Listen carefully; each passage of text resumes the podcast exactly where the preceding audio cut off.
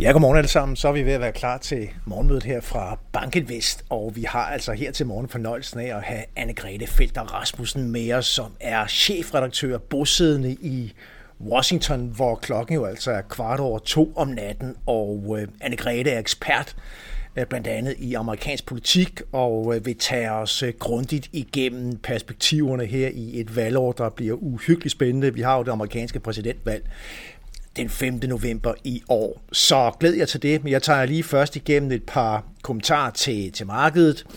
Vi kan jo tydeligt se her fra årsskiftet, hvordan at øh, tingene er reverseret på både obligations- og aktiemarkedet i forhold til de tendenser, som vi så i øh, 2023, og særligt i, i fjerde kvartal, hvor vi fik et kraftig rentefald og, øh, og tilsvarende aktiekursstigninger. Vi har set renterne stige lidt her øh, i, øh, i 2024 så langt. Det er jo ikke voldsomme bevægelser, vi er vidne til, men det er i hvert fald et løft i både de, de lange renter på tværs af USA og, og Tyskland, Storbritannien, Danmark. Og vi er jo også vidne til, hvordan at forventningerne til centralbankernes rentesænkninger modereres en lille smule her fra, fra årsskiftet. Vi ligger lige nu og priser en kort rente i USA på knap 4% ved udgangen af 2024 ned fra de cirka 5,4%, hvor overnight-renten ligger og, og kører i øjeblikket. Og det samme gør sig gældende for ECB. Forventningerne er ret betydelige for rentecuts i 24, men modereres en lille smule i øjeblikket, og det løfter altså også renterne længere ud af obligationskurverne.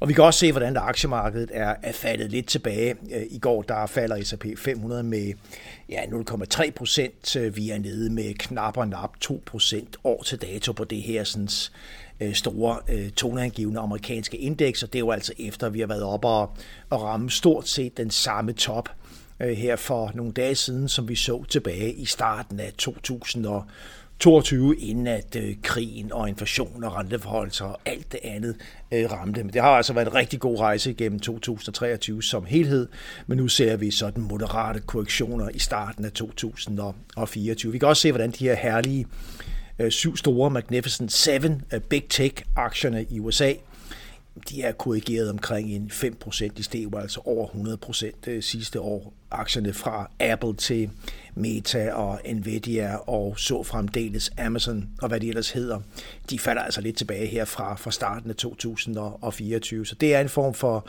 øh, gevinst øh, hjemtagning, vi er, er vidne til, øh, og måske er der også andre investorer, der positionerer sig lidt anderledes. Vi ser også, hvordan at øh, kreditspændene trækker ud i sympati med det her pres på, på aktier. I USA der har vi lige nu et high yield øh, generisk øh, rentespænd til statsobligationer, der ligger på 360 øh, basispunkter. Det er jo altså lavt i forhold til det historiske gennemsnit på øh, omkring 522 basispunkter. Vi var nede på 310 basispunkter på bunden, så vi er altså strøget op med omkring en 50 basispunkter knapper op på det amerikanske high yield rentespænd. Og vi ser også, hvordan at kreditmarkederne korrigerer en lille øh, smule op. Så det er altså korrektion efter et rigtig stærkt 2023, både på aktier og på rigtig mange obligationsområder. Interessant nok så er danske aktier altså lidt en enig svale her. Øh, vi kan se, hvordan de fleste aktiemarkeder de er nede år til dato nu, men øh, det danske OMX Copenhagen Cap Index, det ligger altså med en, en lille stigning år til dato på 1,6 procent. Vi var op hele 1,8 procent i, i går. Danske aktier var jo altså også en af, af de, de, de, de svageste i klassen i 2023, og det kan da godt være, at vi begynder at tage hul på et comeback til det danske aktiemarked. Det kunne være rigtig rart at se. Her til morgen, der ligger de amerikanske aktiefutures stort set flade. Øh, DAX Futures i Europa er nede med 0,6 procent i øjeblikket, så vi åbner rødt i Europa her fra, fra morgenstunden på aktiemarkedet. Den amerikanske 10-årige benchmark-rente er op med cirka 2 basispunkter og krydser op igennem 4 procent, ligger på 4,02. Vi øh, har rigtig mange data i, i de her dage, og, og her i dag så bliver der et skarpt fokus på de inflationstal, vi får ud af, af eurozonen, både på headline, men også på core. Og øh, forventningerne er altså, at tendensen i 24 vil være faldende inflation både i USA og Europa. Vi får også et amerikansk meget vigtigt tal, nemlig kongetallet, non-farm payrolls, hele arbejdsmarkedsrapporten. Og i går der fik vi tal både i form af jobless claims og ADP payrolls, der signalerer, at dampen på ingen måde er gået ud af det amerikanske jobmarked endnu.